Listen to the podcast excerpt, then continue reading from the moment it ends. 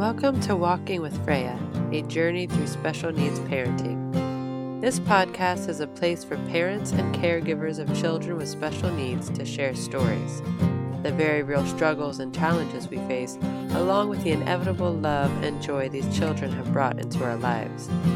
This is a place for unapologetic honesty, well intentioned laughter, and endless support a safe place for us to learn, share, discuss, and help each other navigate this often unexpected journey. Be kind, be supportive, and when you can, keep the humor. My name is Annie, and welcome to Walking with Freya.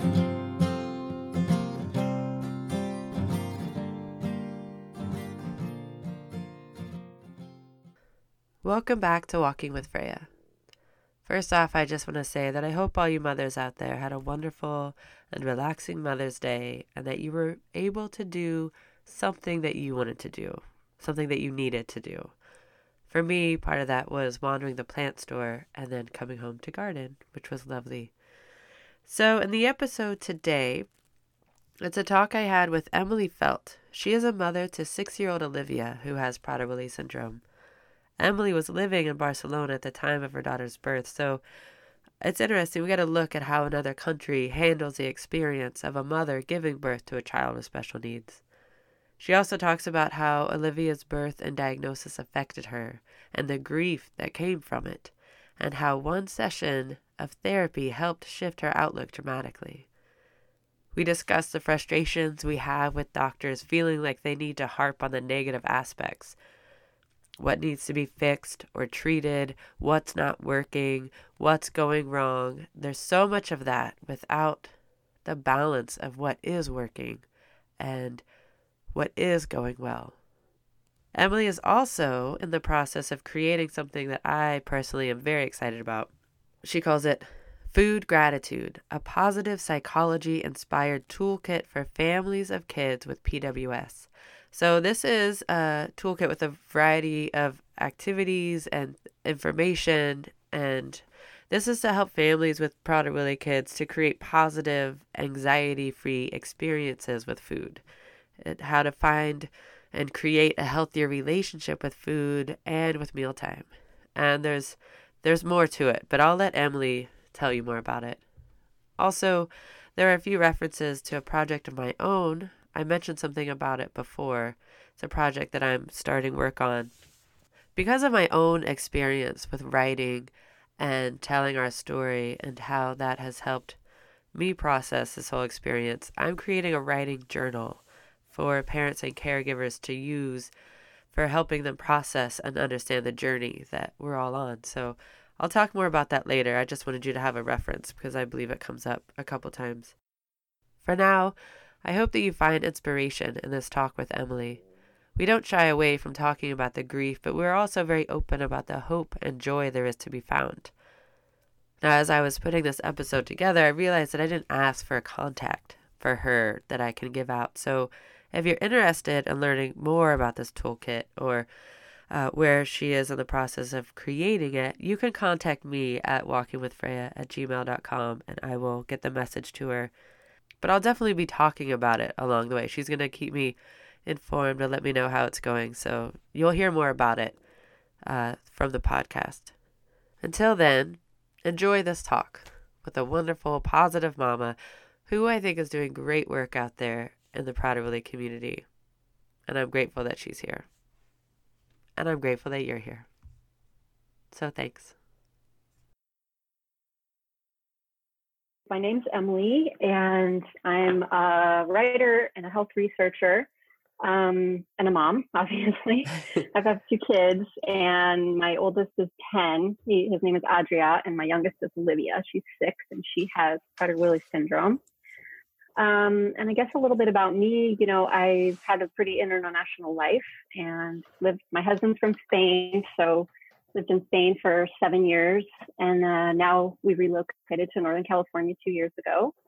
Um, my daughter was born in Spain, so that was a bit of a challenge handling, you know, a child being born with a rare disease in a foreign country, Luckily, Uh-huh. I spoke the language, but that doesn't mean that I was able to navigate the medical system very well. Right. Um, so, and you know, a little bit about me. I just I grew up in rural Colorado. Um, uh, my mom's from Oklahoma, and kind of always was growing up in the mountains and doing outdoor activities, and um, studied economics in school, and then began my travels and my journeys to South America, later Europe, living there, and then back to California. Nice. Yeah. So you got around. I good. did. yeah. So, okay. So you said your daughter, Olivia, and she's six. That's how old my daughter is. Um, so yeah, that must have been hard to be in a foreign country. How was that? I mean, when did, did you, did you notice anything during, during your pregnancy that maybe felt a little off or like you, were- that was giving you concerns? Yeah, I did, um, but I didn't think much of it at the time. You know, I didn't really pay attention, but I I did notice that you know with my first baby, my son had been really active before he was born. He was constantly kicking me, and I was seeing all this, you know, an arm like jab me in the stomach and things like that. And with my daughter, I just wasn't feeling any movement. And um, every time I did feel a movement, I'd say to you know my niece and my nephews, "Hurry, come, feel the baby. The baby's moving." And the minute they would arrive, there would be no more movement. Mhm. And it was a little weird, but I I mentioned it to the doctor a couple times, and she said, "Oh no, it's normal pregnancy. Don't worry. Babies are different, and some of them move a lot more than others." And my son had been a really hyperactive baby, so I thought, well, she's just a more calm soul, you know. But I, I did notice that there wasn't a lot of movement, and um, wasn't until the very end of the pregnancy that any doctor really paid much attention to what I was saying. Nor I wasn't insisting on it either, because you know I just assumed that everything was fine and it was no big deal. Uh-huh. You know? So then how was the birth? Was it Um, well, Olivia's birth, it was very traumatic for me actually. Uh, about six weeks, I want to say. She was born six weeks early. Oh wow. And right in my third trimester, um, I went to the doctor to do the third trimester ultrasound, and the woman just froze and she was kind of like a technician doing the ultrasound, and she didn't say anything to me. And I was laying there, you know, for about 20 minutes, and there was absolute silence, and she just kept staring at the screen. And then at one point, she called somebody else into the room, and she was kind of whispering to that person, and I started to get really panicky. Uh-huh. I was wondering like what's As- going on. Right, as you would. I mean, Yeah. and um anyway, so eventually I said, Well, you know, what's the problem? Should I be worried? Is something going on? Is something bothering you? And she said, Yeah, there is something wrong, but I don't know what it is. oh my god. Yeah. And I of course I said, Well, what? Like, what do you mean wrong? You know, and she said, Well, the baby's not moving. And also the baby hasn't grown since the last uh, ultrasound. And I said the baby's really, really small. And then she started asking me some questions, which made me kind of, you know, have even more anxiety. She started saying, you know, do you see the hand? Do you see how it's all clenched up? Do you see that, you know, even when I'm, she was going to putting this vibration tool against my stomach and doing it, and the baby still wasn't moving. And so, anyway, I left that appointment with a horrible anxiety and, you know, crying to my husband and really worried. And um, they Uh-huh. said, they sent me upstairs to my regular doctor and she sat me down and she said, look, I'm, I'm putting you in the high risk group. Uh, there's something really wrong. We don't know what it is, but all we can do is start doing tests. Um, so I said, okay, you know, there's nothing I could do.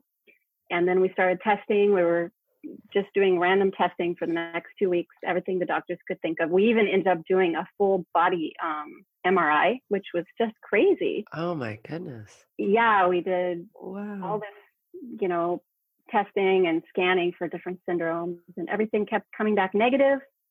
And the doctor sent us to a geneticist, which in retrospect was the worst thing they could have done because he just kind of stressed us out even more. He gave us, you know, a history of all the genetic problems that there might be, and just in the end said he didn't know what it was. Um, but it, it really stressed us out. And then about two weeks later, we were um, we were just doing routine heart monitoring at the hospital, and all of a sudden, a bunch of doctors came into the room. They said, you know, baby's heart rate's not going strong. We're gonna do a C-section. So they did a C section like 15 minutes later, and she was born. and she was six weeks early. She was six weeks early. Yeah. Wow. That does sound really traumatic. Yeah, that was the hardest part for me during that time was handling my own worry and my own anxiety because I, you know, I didn't really want to even consider the idea of having a child with special needs. Like when I realized that might be something that was going to happen, I I felt like I didn't want that experience at, at all, and I felt unprepared and like that just wasn't part of my life plan. Right. Um, I know it's not part of anybody's plan, but I think this is part of the problem. You know, is like something that we think is really bad happens to us, and we just can't see the beauty in it. We can't see that this could be a good thing. Uh-huh. Um, that was definitely my experience. Yeah.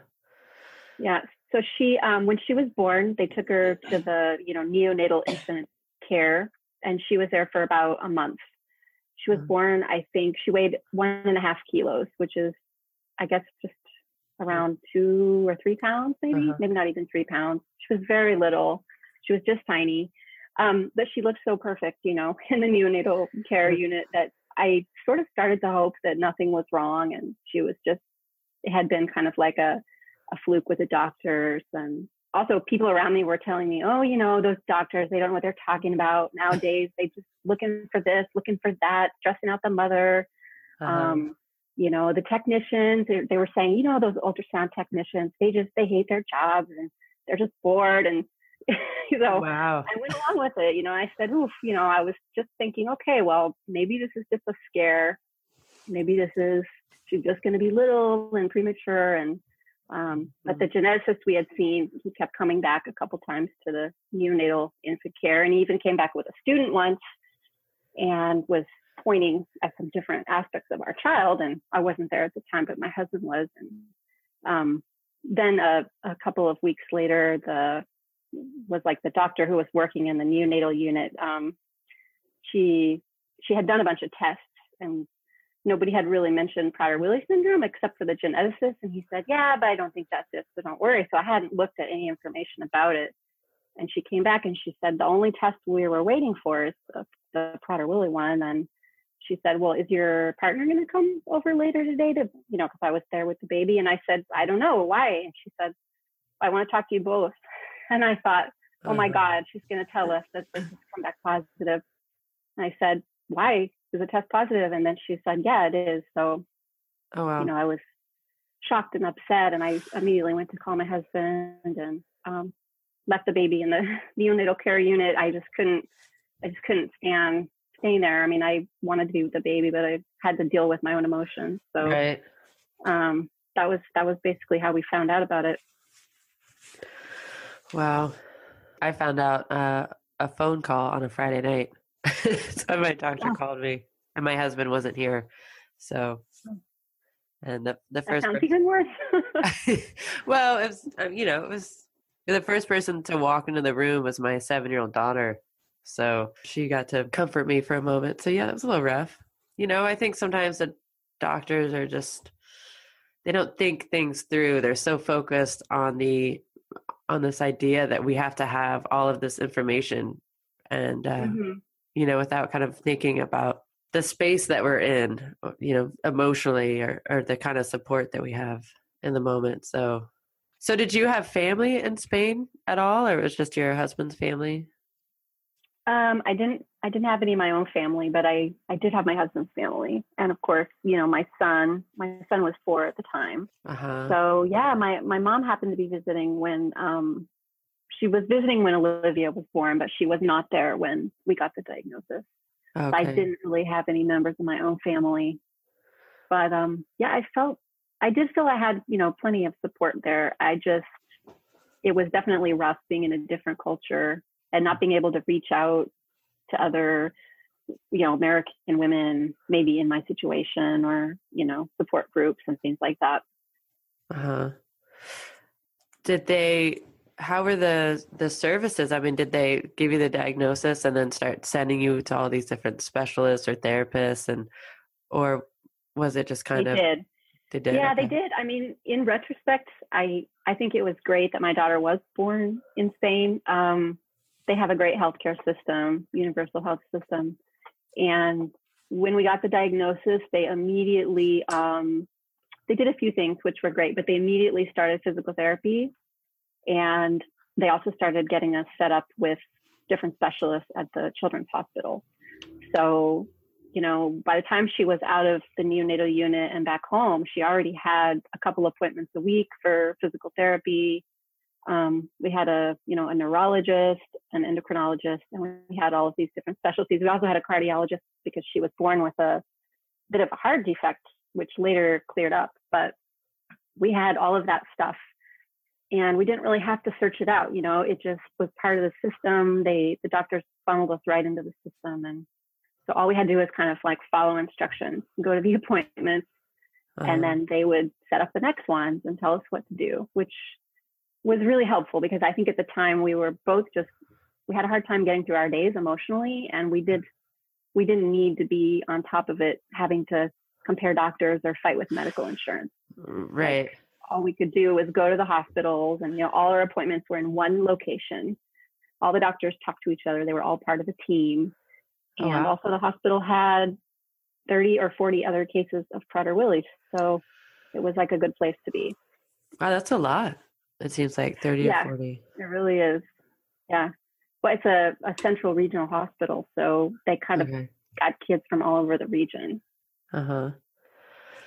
Well that part sounds sounds great that you had that the resources were so readily available.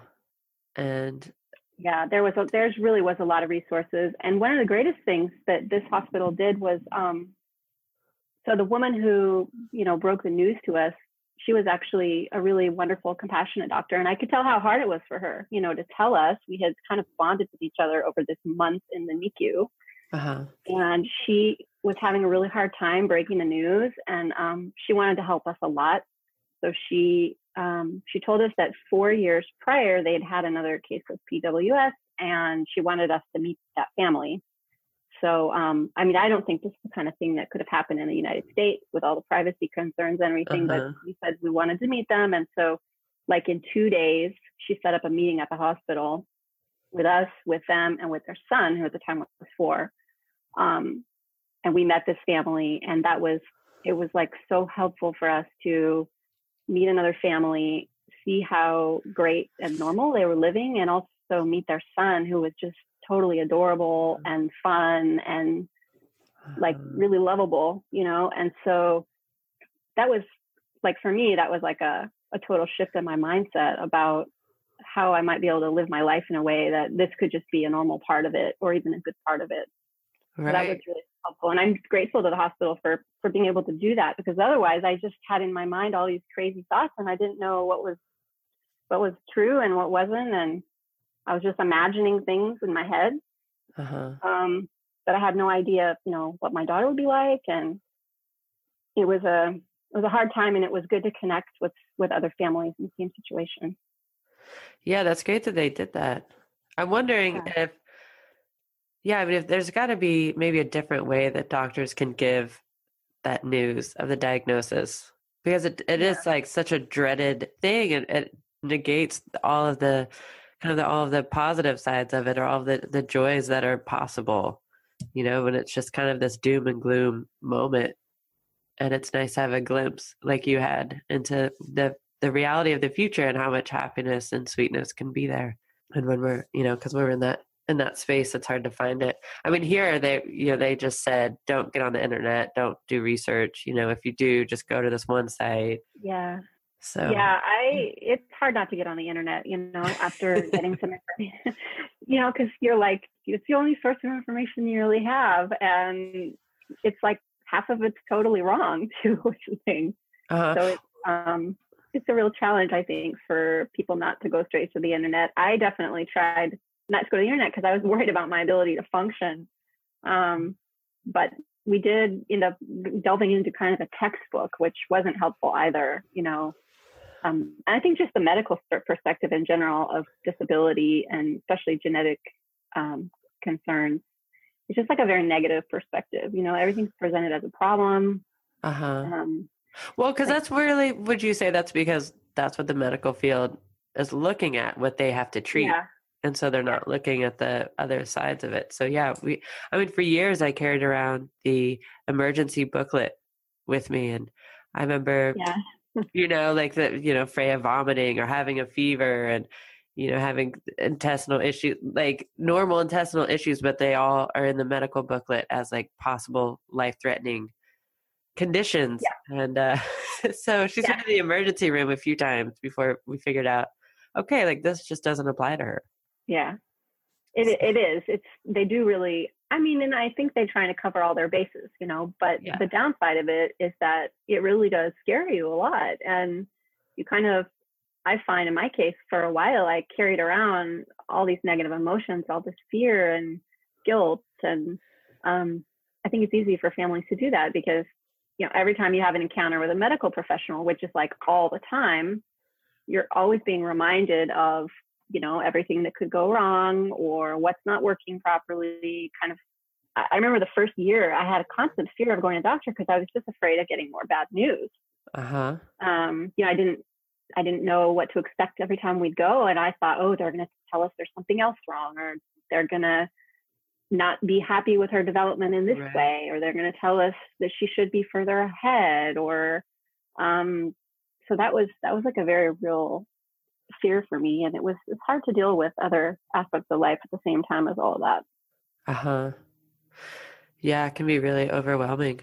And especially when you have other kids in the mix. I mean, how was your how if you don't mind me asking, how was it on your son in this those especially that first part when it was so uh so new and so many doctors. well i think it was i think it was really hard for him um, i mean on one hand he kind of felt it was normal in a way and he was really excited when his sister came home and everything but he was too little to really understand everything we were going through he's just four years old Uh-huh. Um, but it, I think it was hard for him. You know, other kids in his class, their mom had had a baby. The baby had come home right away, and our baby hadn't come home for a month.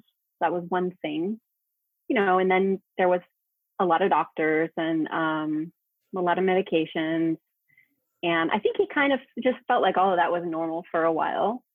Uh-huh. And then at some point, he just began to realize that his sister was a little bit different from the other kids her age who were the sisters and brothers of his friends. And so he asked questions about that. And um, I mean, looking back at it, I think it was hard for him and still is hard for him actually. But at the same time, it's it's really given him an opportunity to become like a really well-rounded person. You know, he's become more mature because of it. And he's he definitely knows that everybody's different and his sister has this issue and that's okay it's just the way it is and that she's totally valuable human being and he loves her so um i i think he's okay you know in the sense that it hasn't been like a very negative experience for him but it has been hard It's definitely been a challenge and there was times when i think we also felt guilty because we had to do so we had to spend so much more time with olivia you know between all of her therapies and everything that automatically he feels as though he's somehow not getting as much of us or he's sort of got the short end of the stick Uh-huh.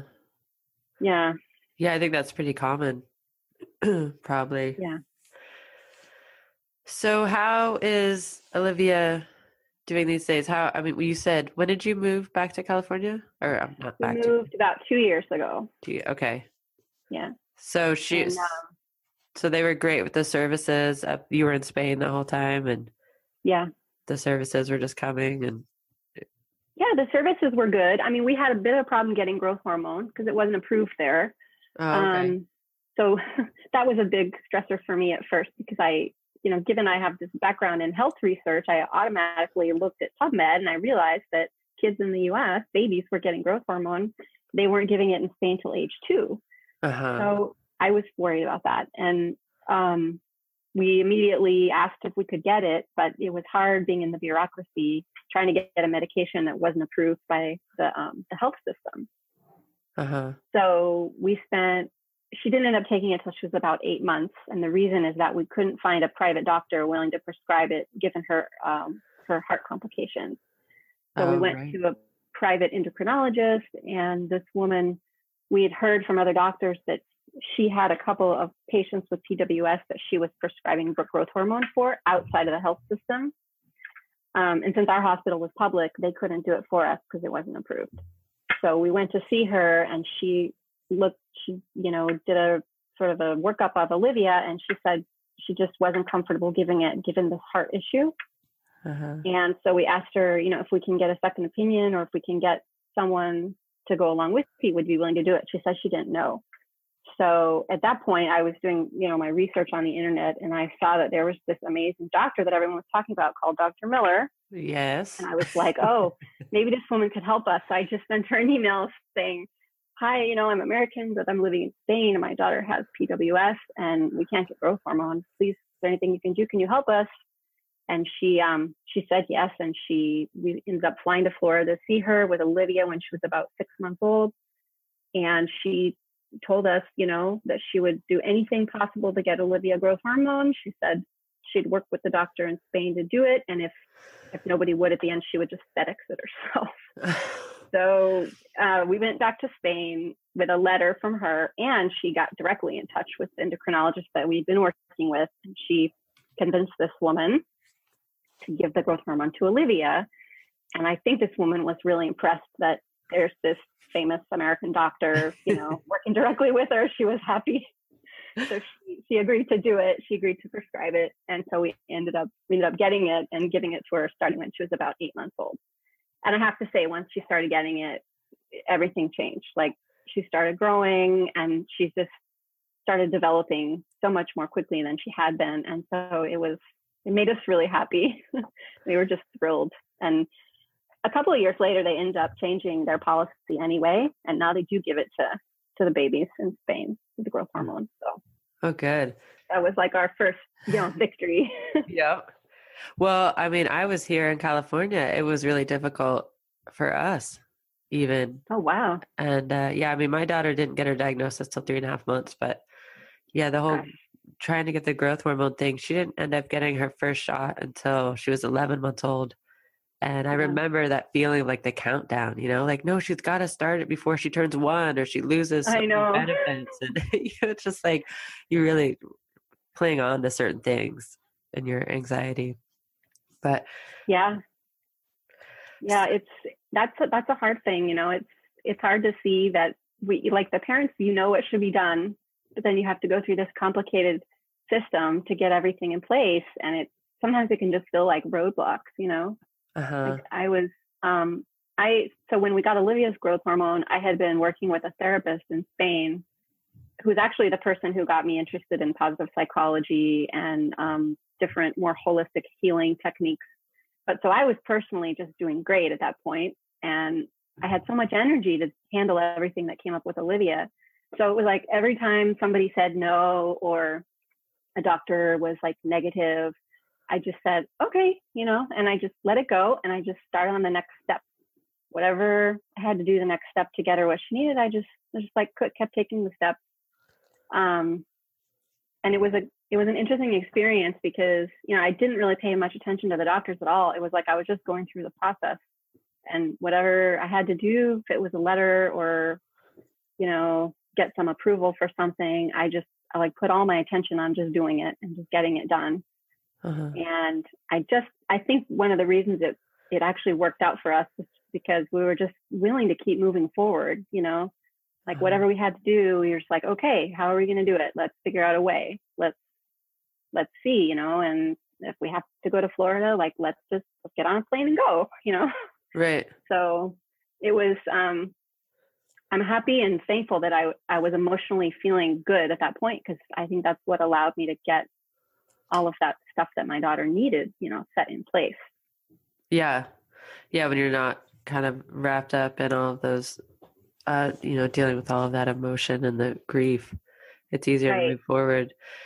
Right. Yeah. Dr. Dr. Miller was instrumental in, in Freya getting her growth hormone too. Like there was a letter from her to one of the specialists that was the holdup, you know, and because they yeah. weren't listening to me and what I knew. That's the thing that's that can be really frustrating is I have found sometimes speaking with these doctors and you like you as the parent are the specialist with your child's disorder but and you're having right. to teach them and you're having to deal with that bureaucracy and and their their holdups even though you know more than they do.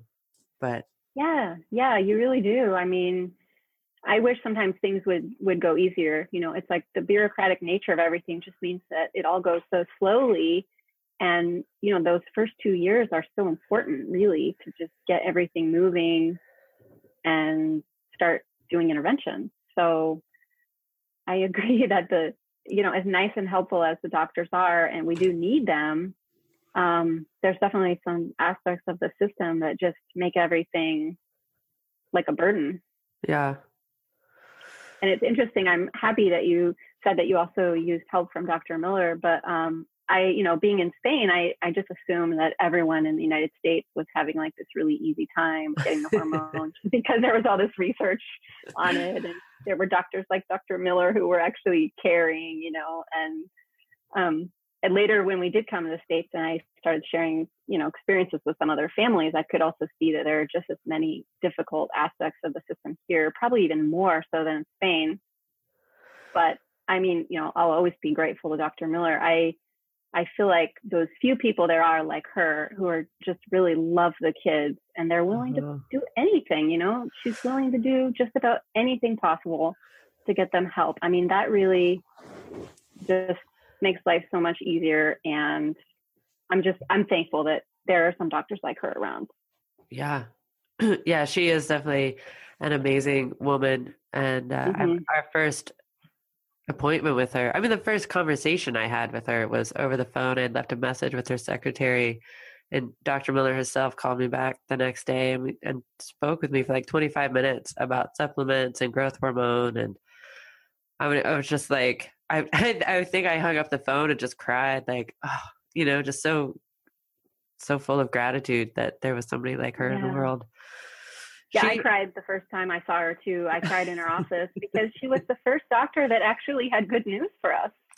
I yeah. mean, she was the first person that said, like, look, this your daughter's going to be great. She was like, you know, these kids are doing amazing things and this is your daughter and she's going to be absolutely great and she'll she may seem like she's behind other kids, but she's going to get there she was like, You're just going to have faith in her. You're going to do everything she needs, and she's going to get there. She's like, I'm going to make sure of it. And it was like to hear that from a doctor was like, Oh, thank God. Thank God somebody's like committed to helping me and somebody sees this in a positive way, you know, because from everyone else, it's always sort of doom and gloom, like you mentioned. Yeah. Yeah. I think she's just an amazing human being. And, but I think what's interesting is like, it's so amazing what she does and yet it's also so easy you know? Yeah. It's like how easy would it be for other doctors to take the same approach you know? Just saying look i'm gonna stick my neck out. Like i'm gonna do whatever i can for these kids. Um you know i'm gonna love these kids regardless and just help them. Um you know what she's doing is just it's rare but it, it should be so simple. Uh-huh so yeah, just your transition to California from Spain. How was that? Um, it was actually pretty tough. It was good, but it wasn't easy. Um, you know, I one of the things I wanted to do for a while was come back to California when we were in Spain. That was kind of part of my plan. Um, I didn't necessarily want to, you know, come back forever and whatnot, but I wanted to. I didn't feel like my time in the states was over, and I wanted to come back, but I was I was absolutely terrified of the issue of getting Olivia care, you know, finding new doctors, um, getting her into a school where she would do well, and also, you know, getting medical insurance. So the whole process of coming back took longer than expected. And I just, I was clear I wanted to come back with a job.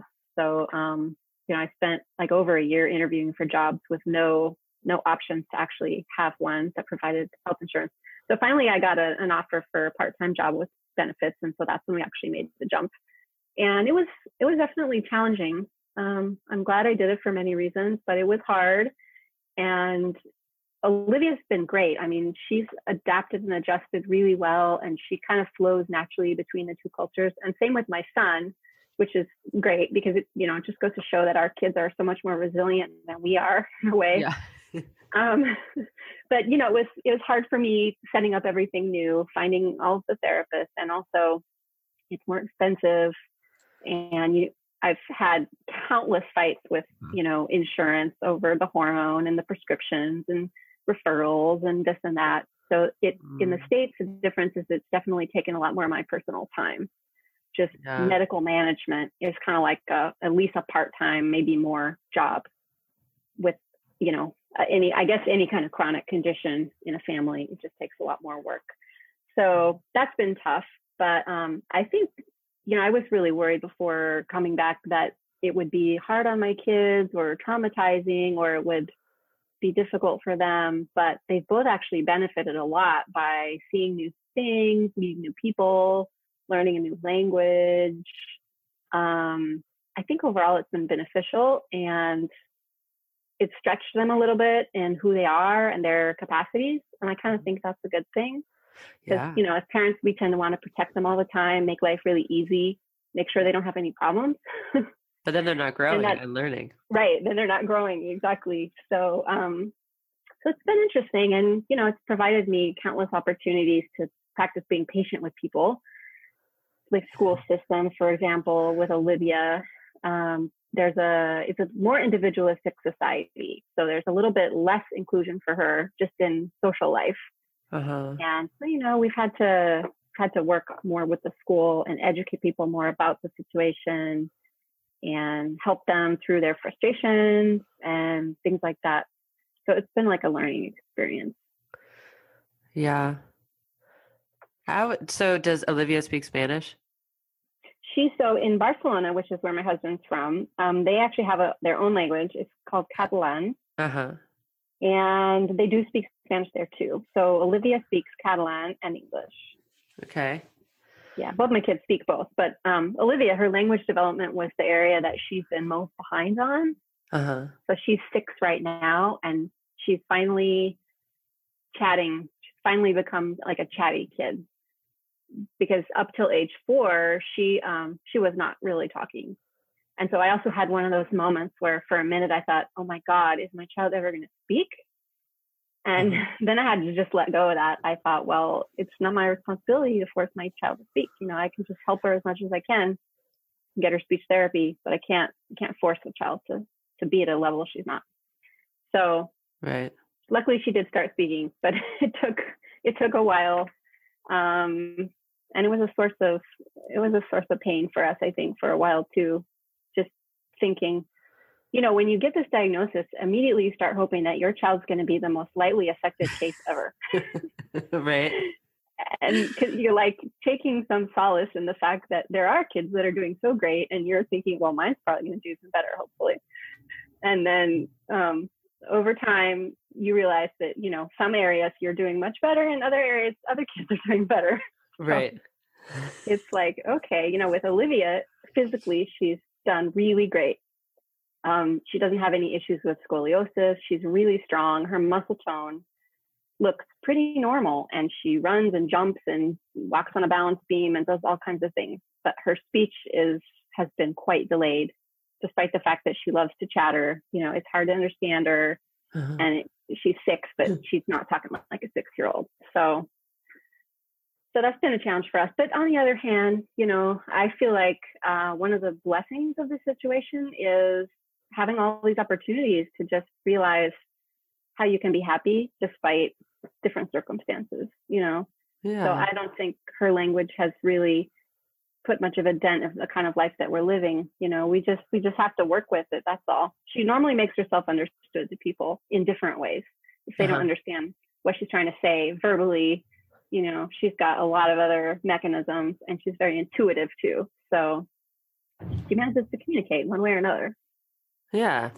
Well, that's great to, you know, she's teaching other people that it's not just talking that's part of communication. You know, she's forcing other people to to grow and learn also. Yeah, especially us. yeah. More than anyone. yeah. we have uh we have one uh, a daughter that that's younger than Freya by 16 months. And so sometimes she's our translator. I mean, Freya, I can generally understand Freya, but sometimes I just, I'm just, I'm not getting what she's saying. And so I have to ask Rona, what is she, what is she saying? she tells us. Oh, yeah. So that works out pretty well. but so I think now's a good time to um, talk about your your project, what you are creating. Oh yeah, well, I'm really excited to talk about this project. So yeah, keep me in check if I tend to go overboard. Um, but I just want to talk briefly. One of the things that really changed my whole life perspective when Olivia was born was that um, I sought help from a therapist because emotionally I was doing so badly. Uh-huh. And um, I had this experience of like going to see someone for help and basically completely doing a 180 in my view on my life within like two hours. So wow. it was a really dramatic experience for yeah. me. And at first I thought, oh my God, this is magic, you know, like this is absolute magic. And then later I started to learn more about how these things work. Um, but anyway, the gist of it is, you know, I went to see this therapist and she was a holistic energy based healer who also, um, a lot of her techniques are related to positive psychology, which now I've actually been studying and so forth. But I went into her office and I sort of told her everything that was going on with me and how, you know, about the baby and all these things. And she just had me sit down and do some really simple exercises where I would kind of dissolve the negative energies that were in my system and then put in place positive ones and focus on the positive things in my life. So we went through this process and I I just came out of her office and I felt like a brand new person. And I suddenly just felt like I could just see that everything was going to be okay and my life felt better and I felt this huge sense of love for Ollie and just for the whole opportunity of, of it all, you know. So that was kind of how it started. That was sort of the genesis of all of it. And that's not to say that I didn't go through some really hard times after that, because I definitely did. I was up and down. Uh-huh. I kept working on these tools. And so, you know, every time something would come up and I would get down, I'd sort of implement some of these tools that she had taught me. And I continued to work with her over some time. Um, so, anyway, the gist of it is that, you know, you basically intentionally implement positive uh, strategies into your life in order that you have a more positive experience and you boost your energy level. And then that helps you, you know, sort of handle things and you start to feel better. Um, so when I came to California and I started to sort of figure, try to figure out what I want to do and what sort of work I want to do, I was very clear that I just wanted to be able to help other people sort of flesh out that same process Mm-hmm. And so I did a training, um, a certification in applied positive psychology with an organization called the Flourishing Center. And we were taught all of these different science-based tools for promoting promoting positive emotion. And I loved this class. I thought it was amazing. And it was kind of the first time in my life I realized that it wasn't silly to sort of take a positive approach. It's actually responsible and there's science to back up all of the changes you can make in your mind and body if you do so. So um, we had, you know, part of our training was that we needed to implement a project in life, sort of to give back, you know, using our knowledge and everything. And I really wanted to give back to the Prader-Willi community. So I um, I came up with this idea: why not help families of kids with Prader-Willi syndrome um, sort of boost their level of functioning by using some of these tools? And some of the tools that I chose to include in my toolkit, for example, which is called Food for Gratitude, um, include things like uh, fostering gratitude in everyday life, setting up uh, routines and rituals around meal times, excuse me, and sort of other events that are family oriented, and also working with beliefs. So um, when when I first found out about Olivia's diagnosis, one of the things I worked on a lot was beliefs because looking back, I realized that one of the reasons it was so hard for me to handle was because it sort of um, it played on all these really deep beliefs I had about life. You know, like I didn't realize how many um, how many criteria I had for my child before she was even born. You know, like I just assumed she'd go to college, and I just mm-hmm. assumed that she'd have a million friends, and I just uh-huh. assumed that she'd be this and that. And then, so when she was born with this kind of horrible condition, suddenly it was like it put all these beliefs into question as, you know, I'm not going to be happy because my child's not going to kind of meet my expectations, kind of thing. Uh-huh. Um, and so working with these beliefs helped me to sort of let go of them and realize that uh, I could be open to whatever she's like. I can be open to whoever she is meant to become and she can meet her own potential. So, anyway, I had this experience of working with beliefs at a very deep level. And then I also had the training about, you know, learning the practical mechanisms for working with beliefs in everyday life. Um, and I wanted to combine all of these tools in a toolkit for families of kids with Prader-Willi syndrome. So I um, I have the curriculum written out, and I'm currently in the process of trying to raise a little bit of funds just so I can pay for things like graphic design and layout. And I hope that I'll be able to make this resource available freely, both on the web and in a sort of a printed, downloadable format, like a booklet that people can just download and use. Okay, great. Yeah, I'm so excited about this. And so I was reading uh, what you sent. So there's going to be some journaling and the the meal plans, the or the the meal chart, right? Yeah, and we're gonna. So um, a lot of the a lot of the elements of the toolkit, you know, there's. I'm going to educate families about some of the science behind it. So there'll be a section that's more um, educational so that people can learn about the science. And then they'll have practical ways to translate that into their daily activities and then I think by having journaling pages, it'll give people the opportunity to sort of record what comes up for them, what their experience is like, and work through it. And there's actually studies that show that um, writing down good things, like as a practice, actually generates positive emotional well being. And this well being can even extend for a period of time after you stop doing the writing. Uh-huh. So, um, each element of this toolkit is definitely uh, it's science based and I'm going to inform families too about the, the studies and what were the results and why this is a positive thing. So it's, you know, until I started learning about positive psychology, I kind of felt like, well, if journaling's your thing, that's great. And journaling has always been my thing. Uh-huh. Um, I've been a writer for a while, so I'd always loved journaling. But, you know, studies show that this can be really beneficial for people, not just because they like it, but because it actually fosters positive emotions. Just sitting down and writing about positive stuff. Right. Um, and a main focus of the toolkit's gratitude, because gratitude is one of the sort of intervention areas that's been shown to really, um, really promote positive experiences. You know, given my experience and what I've learned, I thought this could be really helpful for for families with kids with PWS. I mean, especially in light of all of the negativity that we're exposed to all the time. You know, just in society, all the challenges that our kids face. I feel like we really need this really intentional way to take care of our own health, you know, both mentally and just emotionally and spiritually, and be uh-huh. able to take care of our kids. I'm really looking forward to it coming out.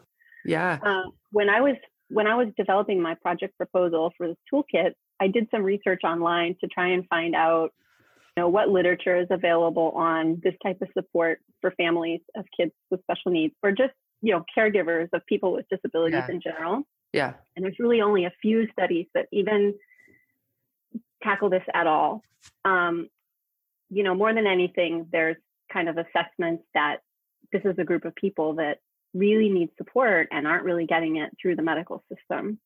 Right. so uh, that's why i feel like this is kind of this is a powerful direction to be going to to try and give people support and help them yeah. And definitely it's one that hasn't been explored too much in the literature. And I think that in that sense, you know, these types of interventions have something to offer because what are you mm-hmm. going to really, you know, when you have questions this deep that come up, like what comes up when a member of your family, you realize you're going to be caring for them in this way. Uh-huh. You know, I mean, what kind of support can really make you feel better besides really finding a sense of meaning and joy? I mean, that's really one of uh-huh. the only uh-huh. things I think that's going to really be helpful.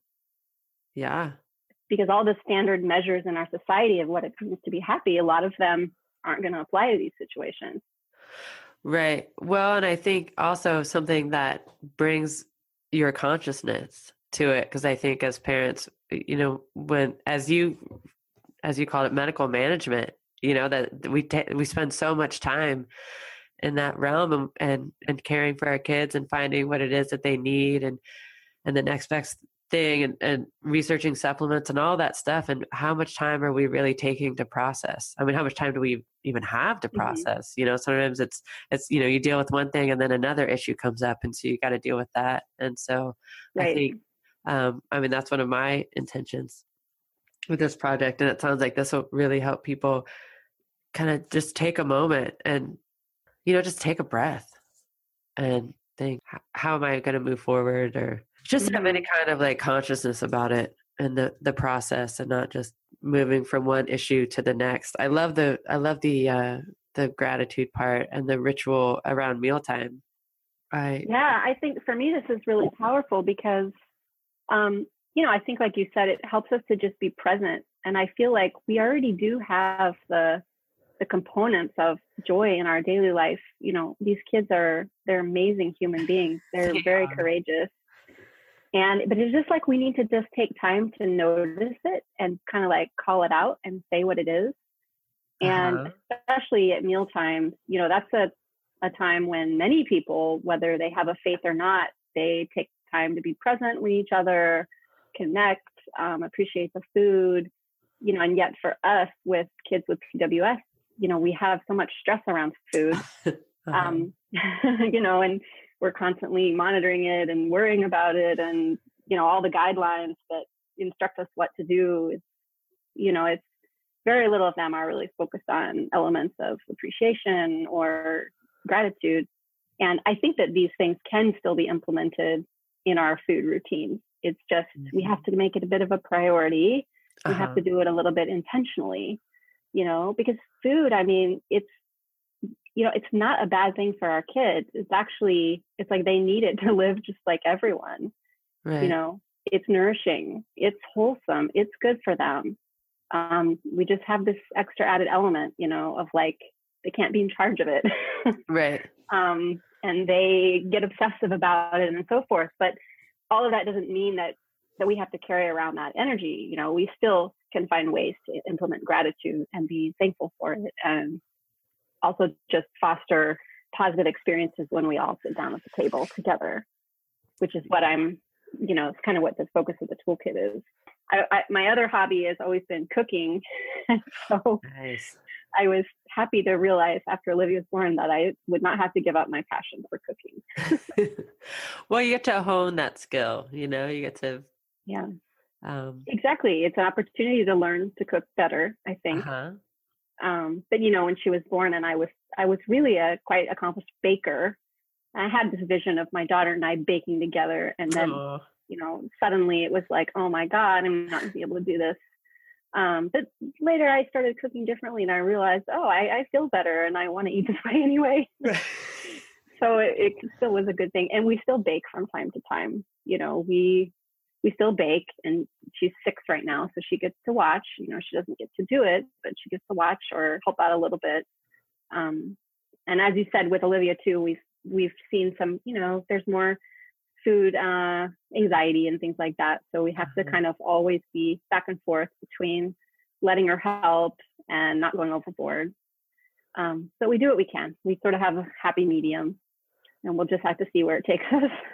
Yeah well, and I can see uh, with your toolkit that I mean maybe our kids need I mean they they need it more than anybody to have these rituals around mealtime yeah. or this gratitude, you know, and have this like specific beginning and ending and have this reverence for this this moment and then maybe it'll make maybe it will lessen the anxiety and maybe it will make it more clear because that's one of the things they say, right? They really need to have the schedule and they need to know what's coming mm-hmm. up next. And so if there is kind of this clear, clearly defined space when we have our meal, when we eat our food, and then move on. Yeah.